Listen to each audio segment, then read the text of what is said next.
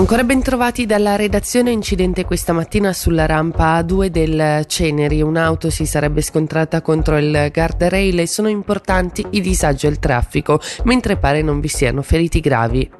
È attesa per oggi la consigliera federale Elisabeth Baumschneider che arriverà a Chiasso per visitare il centro federale d'asilo e il valico di Chiasso. Una visita attesa anche perché ormai è da mesi che gli abitanti del posto segnalano una convivenza piuttosto problematica con i richiedenti l'asilo. Sulle aspettative di questo incontro abbiamo sentito il sindaco di Chiasso Bruno Arrigoni. Le aspettative sono, sono grandi, le dico francamente. Qui a Chiasso stiamo vivendo una situazione situazione eh, un po' complicata, adesso non bisogna esagerare troppo, però abbiamo circa 600 migranti sul territorio quando l'allora consigliere federale Sommaruga ci aveva promesso che non sarebbero mai stati più di 350.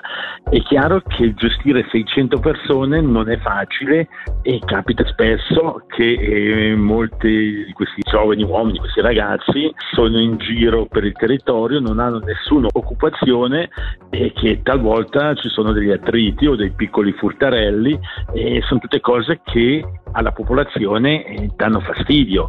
Quindi eh, noi ripeteremo alla consigliera federale che ci sono dei segnali che non bisogna sottovalutare e soprattutto che il numero di migranti qui a Chiasso è troppo elevato rispetto anche alla popolazione.